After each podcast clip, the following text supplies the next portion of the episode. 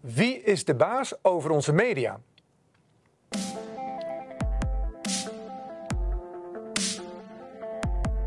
Welkom bij Wereldnieuws, het programma waarin wij kijken naar de mondiale ontwikkelingen en natuurlijk de invloed daarvan op ons huishouden en op onze portemonnee. Welkom Twan. Uh, vandaag gaan we het hebben over uh, ja, de media en uh, wie is eigenlijk de baas daarover. En is de media eigenlijk nog wel onafhankelijk? Dat is een hele belangrijke. Ja, hè? Ja, ja, ja. Want we nou. roepen eigenlijk dat de media een soort vierde macht is hè, van onze democratie. ik denk ook wel dat dat heel belangrijk is. Maar hoe staan we ervoor, Twan?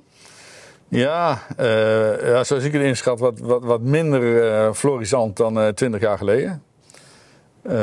ik, ik vind persoonlijk, en dat zijn ja, vooral ook heel veel journalisten, maar veel ja, mensen wel, toch wel met me eens, dat media en journalistiek en de waakhond van de democratie zijn. Wat er achter de schermen, voor de schermen allemaal gebeurt en wat niet in het belang is van de bevolking de Nederlander, uh, ons als uh, burgers, uh, dat, dat wordt, wordt, CQ werd, wordt in mindere mate tegenwoordig bewaakt, is mijn idee. dus een hele belangrijke rol ehm, om die goed in te vullen. Ja. Er is denk ik veel veranderd hè? in de afgelopen misschien 20, misschien zelfs wel 30 jaar. Mhm. Kan je dat een beetje schetsen? Want uh, wat veel mensen niet weten is, die zien natuurlijk allemaal kranten met allemaal mooie titels. Zijn dat ook gewend, hè? Volkskrant, NRC, nou noem ze allemaal op. Het gaat nog verder in bladen. Mhm. Maar achter de schermen zijn er twee grote multinationals, hè, multinationals in België. Uh, kan jij daar iets over zeggen? Ja, ik vind het leuk om dat even in historisch perspectief te schetsen. Wat je nu hebt in Nederland zijn uh, maar liefst een 94% van alle gedrukte media, dus kranten, tijdschriften, maandbladen, uh, in handen van twee bedrijven. Eén heet Mediahuis, de andere heet DPG Media. Uh, en, en dat zijn dus de twee moedermaatschappijen van zo'n beetje alles wat we in Nederland lezen. Uh, dat gaat van kranten als NRC Handelsblad, Telegraaf tot weekbladen als Privé, Vrouw. Uh, autovisie, uh, regionale dagbladen die we hebben. Dat zit allemaal onder een van die twee Belgische mediahuizen. Ja, België. En ik heb begrepen, de laatste tijd hebben ze ook nog alle radiostations erbij gekocht. Ja, ja, ja, ja dat, dat, hadden ze al, maar ze hebben er nog meer bij gekocht. Dus... En ze breiden ook uit hè, naar internationaal, heb ik begrepen. Ja, ja kijk, in, deze twee, Mediahuis en DPG Media, zijn niet alleen in Nederland de grootste, maar ook in België. En hebben ook aanzienlijk ja, vinger in de pap in, in, in Duitsland en in Frankrijk. Niet zo groot als in België en Nederland, maar goed. Uh, het zijn echt hele grote, uh, indrukwekkend grote bedrijven. En het is goed om even te schetsen hoe, hoe dat zo is gekomen. Want uh, het feit dat bijvoorbeeld NRC Handelsblad en Telegraaf allebei bij dezelfde moeder zitten, dat weten veel mensen niet. Dat is Mediahuis. Weten mensen niet. En dan hoor je mensen die het wel weten, die zeggen: ja, maar goed, er zijn toch echt wel verschillende kranten. Dat is ook zo. Ze schrijven anders, ze hebben een ander publiek. Ja. Maar de, de strategie, alles wat erboven zit, van waar schrijf je over en waarover niet dat wordt wel centraal uh, gestuurd. En dat is goed om daarbij stil te staan. Maar voordat we dat doen, zou ik even terug willen naar het verleden. Ja. Ja. In de jaren negentig uh, had de politiek in Nederland, voor mijn gevoel, nog een heel gezond grondbeginsel. Namelijk dat je mediabedrijven niet te veel moest fuseren. Want om te voorkomen dat daardoor één centrale macht ontstaat, moest je vooral ervoor zorgen dat uh, mediabedrijven en dan vooral gedrukte mediakranten, dat die separaat van elkaar konden blijven uh, acteren. Er is een uh, rapport geschreven door het commissariaat van de media eind jaren 90, vorige eeuw. Dat kwam in 2001, als ik het wel heb, uit. Waarin dat advies nog een keer benoemd wordt. Want, schrijven ze, als, je dat wel, als er wel wordt gefuseerd, dan krijg je straks om economische en efficiëntieredenen, dan worden bepaalde activiteiten afgestoten. Onderzoeksjournalistiek wordt minder bedreven, want dat is duur. En dat moeten we allemaal niet willen, want als we media als, uh, als waakhond van de democratie willen behouden, dan moeten dingen als onderzoeksjournalistiek, onafhankelijkheid uh, gewaarborgd blijven. Dat schrijft het commissariaat van de media in een rapport in 2001. Sinds die tijd uh, hebben we al die fusies en overnames gezien, waardoor nu door twee mediabedrijven, Belgische mediabedrijven, zo'n beetje alles in, ja, in twee handen is. Wat net, staat helemaal haaks op dat hele idee van de jaren 90 en haaks op wat de commissariaat van de media in 2001 heeft geschreven. Dus dat is zeer zorgelijk. En ook niet, was ook niet de bedoeling. Ik, ik kijk vooral naar het, het item onderzoeksjournalistiek. Hè. We zien, en natuurlijk komt dat ook door de tijd. Hè. Mensen willen ook graag snel nieuws, hebben niet zoveel tijd hè, om informatie tot zich te nemen. Uh, maar het nadeel daarvan is natuurlijk wel dat de verdieping uh, natuurlijk weg is. Mm -hmm. hoe kijk jij daar tegenaan? Want er zijn natuurlijk nog wel wat partijen die daarmee bezig zijn, maar het wordt wel steeds minder. Hè? Ja, je, je, hebt partijen die ermee bezig zijn eh, met, met onderzoeksjournalistiek. Uh, Follow the Money is er eentje, een mooi voorbeeld van. Die, die schrijven en onderzoeken, dat gaat best wel ver en diep. Uh, maar goed, daar moet je een apart abonnement op afsluiten. er zijn natuurlijk ook nog best wel achtergrondartikelen, onderzoeksverhalen. die in de, de, gangbare media als NRC Handelsblad, Financieel Dagblad. Maar ja, toch minder dan, dan vroeger. En, en dat heeft uh, deels een financiële reden. Het is duur, onderzoeksjournalistiek. En uh, ja, het, het, de, zeg maar de structuur waarin nieuws wordt uh, gedeeld, ja, die is anders dan, dan 20, 30 jaar geleden. De onafhankelijkheid is alleen al door die concentratie onder die twee grootbedrijven een stuk minder, lijkt me zo.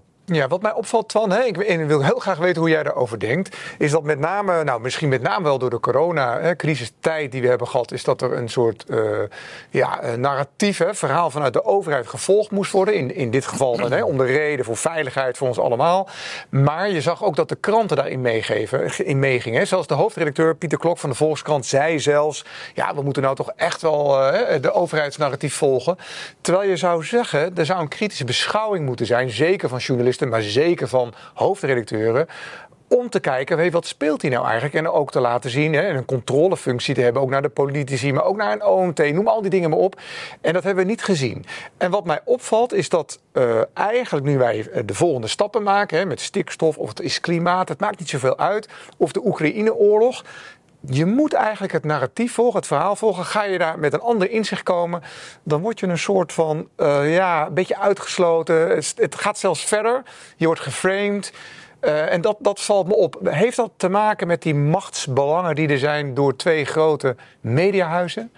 Ik denk dat je daar deels uh, het mee kan verklaren. Kijk, een van die twee mediahuizen, DPG Media, de, de CEO daarvan, Christian van Tillo, die heeft ook weer uh, een functie als voorzitter van uh, een commissie die overleg met de EU pleegt over mediazaken. Uh, dus ja, het is, eigenlijk heel simpel. Als je een, een als je een markt hebt waarin er nog maar een paar spel, spelers zijn, dan is het veel makkelijker om de agenda te bepalen. En dat klinkt een beetje complotachtig. daar wil ik graag bij wegblijven. Maar wat je ziet is, is, is het is logica. Op het moment dat jij uh, maar een paar mensen hebt die uh, in, boven in die toren uh, bepalen wat er onder gebeurt, dan is het makkelijker om iets te sturen. Ja, nee, ik begrijp die belangen. Want we hebben het hier echt over belangen natuurlijk. Hè. Dat, dat is ook wel logisch misschien. Hè. Ook omdat je vanuit de overheid allerlei subsidies krijgt. Nou, dat gaat ver. Hè. Tot en met postbezorging, krantbezorging. Nou, er is veel over te doen op, in het nieuws op dit moment. Want er schijnt achter de schermen nogal wat afspraken te zijn over gemaakt. Maar uh, de vraag is natuurlijk, uh, is dit inderdaad gezond? Hè? Als er zo'n rapport al is, hè, wat jij net noemde in 2000, van ja jongens, dat moeten we niet willen. Hè? Die, die, journalisten moeten kritisch kunnen blijven beschouwen. Dan is het natuurlijk een beetje de vraag, is dit wel de goede weg die we opgaan? De antwoord voor mij, mijn, mijn idee en antwoord op is nee, het is geen, niet de goede weg. En dat wordt uh, gelukkig, uh, want, mijn mening vind ik op zich niet eens zo belangrijk. Maar het is ook de onderzoek uh, wel gestaafd dat het niet de goede weg is. Ik moet even spieken, maar de Universiteit van Antwerpen heeft een onderzoek gedaan in 2019 naar, naar die concentratie van, van persbedrijven, van, van geschreven pers. En die zegt dat bij, de, bij de fusies van deze krantenbedrijven dan heb je de zogenaamde waakhond. Hè. Je hebt een, eh, een, fusiewaakhond. Die heb je op Europees niveau en op landelijk niveau. Maar wat die allebei doen, blijkt uit dat onderzoek van de Universiteit van Antwerpen. Eh, die kijken alleen naar het economisch effect van een, fusie. Tussen deze, niet naar het inhoudelijk effect. Dus als jij uh, kranten gaat fuseren onder de EPG Media of het Mediahuis of wat dan ook. Duitsland heeft ook van die mooie grote bedrijven. Dan dan wordt er niet gekeken naar of de inhoud van wat al die gefuseerde kranten met elkaar uh, produceren, geweld aan wordt gedaan of niet. En dat wordt, dat is het geval, blijkt uit diezelfde studie van de Universiteit van Antwerpen. Dus de waakhond van de Europese Unie en de lokale waakhond, bij ons is de autoriteit ehm, Consument en Markt die kijken niet naar uh, of de inhoud van het werken van de journalistiek, van de media geweld aan wordt gaan. Die kijken alleen wat zijn de uh, financiële efficiëntie, voordelen, belangen, economische effecten van zo'n fusie. En dat is natuurlijk voor media en voor het bewaken van de democratie niet het belangrijkste onderwerp. Ja, het, het, is wel gek, hè? Want je ziet eigenlijk een soort tegenstelling bij de politici, ook bij de EU. Want er is nu weer een nieuwe organisatie, dat heet ETMO. Kan je er iets over zeggen? Want wat gebeurt daar eigenlijk nu? Ja, kijk, eh, je hebt dus eh, enerzijds heeft de EU een overlegorgaan met eh, de geprinte, gedrukte pers. en, en daar kunnen ze de belangen van de media, gedrukte media in Europa beïnvloeden. En daarnaast hebben ze die, die, die ETMO, in Nederland heet het de BNETMO, Belgisch-Nederlandse waakhond over internetjournalistiek in het leven geroepen. En die kijkt naar uh, welke websites uh, ja, fake nieuws uh, brengen of desinformatie veroorzaken. En, en die hebben daar zeg maar een, een, een, structuur voor ontwikkeld. In 17 EU-landen heb je nu zo'n ETMO-organisatie die kijkt wat er op internet verschijnt en of dat misinformatie, desinformatie of fake nieuws is. En als het zo is, dan hebben ze in principe de mogelijkheid om die websites uit de lucht te halen. Ja, ik krijg een beetje het gevoel bij dat uh, het lijkt er een beetje op van we, we, willen graag een soort transparantie hebben, hè, een waakhond zijn voor de democratie. Uh, maar in de praktijk zie ik toch wel vaak het tegenovergestelde gebeuren. Dus dat we dit soort grote organisaties krijgen die dus eigenlijk de dienst uitmaken hè, over wat wij te zien en te lezen krijgen. Terwijl je zou zeggen, jongens, kom op, laten we vanuit alle kanten het kritisch blijven beschouwen. als we nu kijken naar het stikstofdossier, we kijken naar het klimaat, CO2, we kijken naar de Oekraïne-oorlog, dan mag je bijna niet wat anders zeggen dan dat, datgene wat er van bovenaf wordt geroepen. Uh, hoe kijk jij daar tegenaan, uh, Twan? Want dan kan je een Etmo natuurlijk gaan neerzetten, maar wat is daar dan eigenlijk de bedoeling van? Ja, de bedoeling van die Europese internetwaakhond, zou ik maar zeggen, is, is om te kijken of dat er disinformatie wordt verschaft, verstrekt. En, maar goed, uh, wie, wie, bepaalt dat? Uh, en, en, en, wat doen ze allemaal precies? Ze hebben een eigen website. Dan kun je gewoon zien wat hun onderzoeksprogramma's zijn, waar ze naar kijken. Wat, wat ik daar alweer aan mis, is dat daar in de nationale media geen aandacht aan wordt besteed. Ik zou best, ik zou mensen van Financieel Dagblad, NRC Handelsblad, maar ook de Telegraaf op willen roepen om eens op die websites te gaan kijken van BNetMo om te kijken van welke onderzoeksprogramma's daar lopen naar zogenaamde fake news. Nou, als je daarnaar kijkt, dan zie je dat uh, een paar onderwerpen, uh, er zijn er eigenlijk drie. Er wordt uh, heel erg gekeken naar al, al de niet vermeende desinformatie over Oekraïne. Daar kijken ze naar op internet. Ze kijken naar problemen over oversterfte en vaccinatie, dat daar misinformatie over zou worden verspreid. Um, en ze kijken naar, uh, ja, naar, naar, naar de ontwikkeling van complottheorieën ten aanzien van het WEF. Ja. Dat zijn drie onderwerpen waar bijvoorbeeld die uh, internetwaakhond vooral naar kijkt. Naast een aantal andere dingen. Daar lees je niks over in, de, in, in, de, in de, wat ze dan mainstream media noemen. En dat vind ik jammer. Je hoeft geen complottheoreticus te zijn om interesse te hebben als burger in wat zo'n uh, Europese waakhond bestudeert. Ja. En je hoeft als mediabedrijf er geen gêne voor te hebben om daar een verhaal over te schrijven. Lijkt mij. Ja, nou, ik denk sterker nog, Twan. Uh, uh, er zijn op dit moment heel veel data-instellingen en nogal veel informatie, zeg maar, die uh, niet verteld mag worden. Uh, ik ga even naar de coronacrisis, hè, want daar hebben we het dan bijvoorbeeld over. Uh, daar zien we dat het NCTV burgers heeft gevolgd. We zien daar dat de, de WOB, hè, de, de, dat zou eigenlijk openbaarheid moeten zijn van alle stukken om onze overheid te volgen. Hè. Dat, dat is echt iets wat in de media zou moeten staan. Wet openbaar bestuur heb je het over. Ja, wet ja. openbaar bestuur. Dat is ook net als met de toeslagenaffaire zwart wordt gelakt. We hebben het over OMT-documenten mogen niet boven water komen. De oversterfte komt niet in de kranten. De data mag niet bekend worden gemaakt. De Wuhan-lek. Nou, we kunnen nog zo wel even doorgaan. En je zou juist zeggen: hé, hey, journalisten, kom op. Uh, maar we zijn toch transparant? We willen toch weten hoe dat zit? Uh, ga daar iets over schrijven. Ja, nou ja, als je dus dit wat je allemaal noemt, even los van uh, waar het vandaan komt, in hoeverre iets wel of niet waar is, als je dat bekijkt en het feit dat er te weinig aandacht voor is, dat is volgens mij oorzaak van uh, een hele hoop onvrede over mainstream media. Ik vind het jammer, want ik geloof dat er heel veel goede journalisten met de beste bedoelingen en al dat geweld naar die mensen vind ik echt werkelijk uh, walgelijk en, en te verwerpen.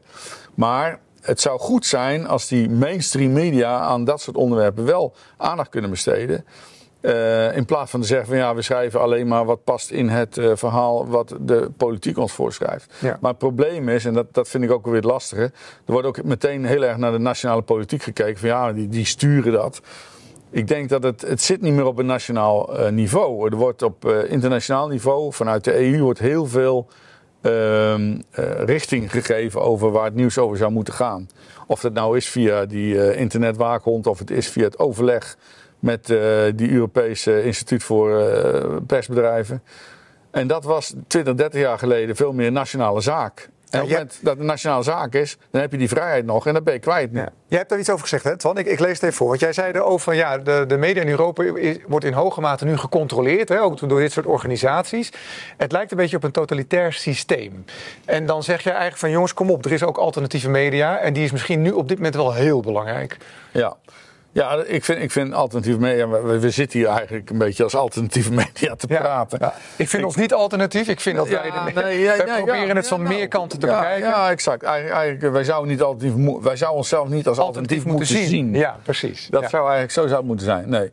Uh, er is blijkbaar, of er is, er is behoefte aan, aan een soort informatie wat wij nu met elkaar proberen te delen en, en uh, naar buiten te brengen. Uh, wij, wij willen graag, dat weet ik voor jou, dat weet ik voor mezelf, objectief erin blijven en niet in allerlei complotachtige ideeën, uh, dingen die niet te bewijzen zijn, verzanden. Het probleem is dat dat voor een deel wel gebeurt. En dat vind ik weer het jammere. Ik bedoel, die, die, wat zich alternatieve media noemt, een deel daarvan. Uh, die, die beroept zich niet op betrouwbare bronnen, maar die gaat, na, die gaat zitten speculeren of die gaat in de toekomst zitten projecteren. Het zou best kunnen kloppen, maar, maar er is geen bewijs van. En daar moet, je, daar moet je heel voorzichtig mee zijn, wat mij betreft. Want daardoor word je heel gauw in een uh, hoekje weer geduwd. En dat, dat willen we juist niet. We willen serieus genomen worden. Wij willen eigenlijk geen alternatieve media zijn. Wij willen gewoon een aanvulling op de bestaande media zijn. Maar eigenlijk had ik nog veel liever dat ik hier niet eens zat. Ja. En dat die bestaande media de verhalen bracht die ik opschrijf op LinkedIn en op uh, weet ik veel waar allemaal. Dat ja. zou ik heel fijn vinden. Ja. Ja, nou, maar dat gebeurt niet. Nee, dat gebeurt niet. En ik kan het daar natuurlijk alleen maar mee eens zijn. Want we zijn dit niet, niet voor niks gestart, hè, Be Informed Media. Om vooral ook uh, de andere kant te laten zien. Uh, en niet om daar een soort van gelijk in te krijgen. Maar vooral om te laten zien, er zijn veel meer mogelijkheden om naar een, een onderwerp te kijken. En dat is los van of je voor of tegen bent, daar gaat het niet om. Hè. Het hoeft niet te zijn dat als je naar Oekraïne krijgt of naar Nord Stream... dat je voor of tegen Rusland bent of Amerika of Oekraïne. Daar gaat het niet om. Het gaat erom van kunnen we daar gewoon nog objectief... zonder angst en emoties gewoon naar kijken. En op basis van goede informatie goede beslissingen nemen. Helemaal met je eens, ja. En dat, dat wordt de laatste tijd, de laatste jaren, bemoeilijkt. Ja. Het wordt bemoeilijkt omdat niet alle informatie die relevant is voor, voor jou en mij en veel burgers nog wordt gedeeld. En degenen die dat delen, uh, dat wordt dan deels alternatieve media genoemd, die komen weer deels in het complothoekje te zitten. Uh, soms verdiend, maar meestal niet. Uh, en dat is natuurlijk weer zonde. Ja. Want uiteindelijk, een goede democratie is enorm gebaat bij objectieve, verifieerbare informatie. die via de kanalen komen die mensen vertrouwen. Ja. En eigenlijk zou ook, ik kijk even naar de mensen die dan natuurlijk ook kijken naar het nieuws, die zouden er eigenlijk ook geld voor over moeten hebben voor onderzoeksjournalistiek. Hè? Want dat is dan de andere kant van het verhaal. Ja. Als wij natuurlijk allemaal maar denken dat het gratis is, jongens, help ons. Word mede-eigenaar bij P Informed. Ja, dat mag best. Want uh, ja, het kost geld, onderzoeksjournalistiek uh, kost gewoon geld. Uh, maar dat levert ook dan denk ik weer heel veel op. Ja, het wat het oplevert, als het goed is, is dat je meer bewust bent van wat, hoe de democratie in je eigen land ervoor staat. Wat je er eventueel aan kan doen om die te verhogen of te vergroten. En dat je niet uh, ja, zeg maar als, een, als een blinde in het land waar een eenoog koning is, laat leiden door een paar partijen. Die nu geconcentreerd in twee groepen het nieuws delen. Oké, nou, Twan, dankjewel. Wij filteren graag bij het, uh, ja, het, het, verkrijgen van alle informatie die er is, want dat is natuurlijk ook heel veel. En ik denk ook dat de kunst is om het goed te filteren, hè, van waar zitten de goede bronnen. Uh, en op die manier dan te kijken van, hey, welk nieuws of welke informatie kan ik tot me nemen om mijn eigen mening te vormen. Hè. Dus dat is natuurlijk wat je graag wil. Zeker.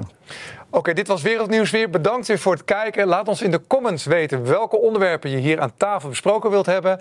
Uh, Twan, dank je wel weer voor het goede verhaal over onze media. Wat denk ik toch een hoop mensen niet weten hoe het in elkaar zit. En uh, we gaan uh, natuurlijk weer een volgende keer weer een mooi item brengen. Dank je wel.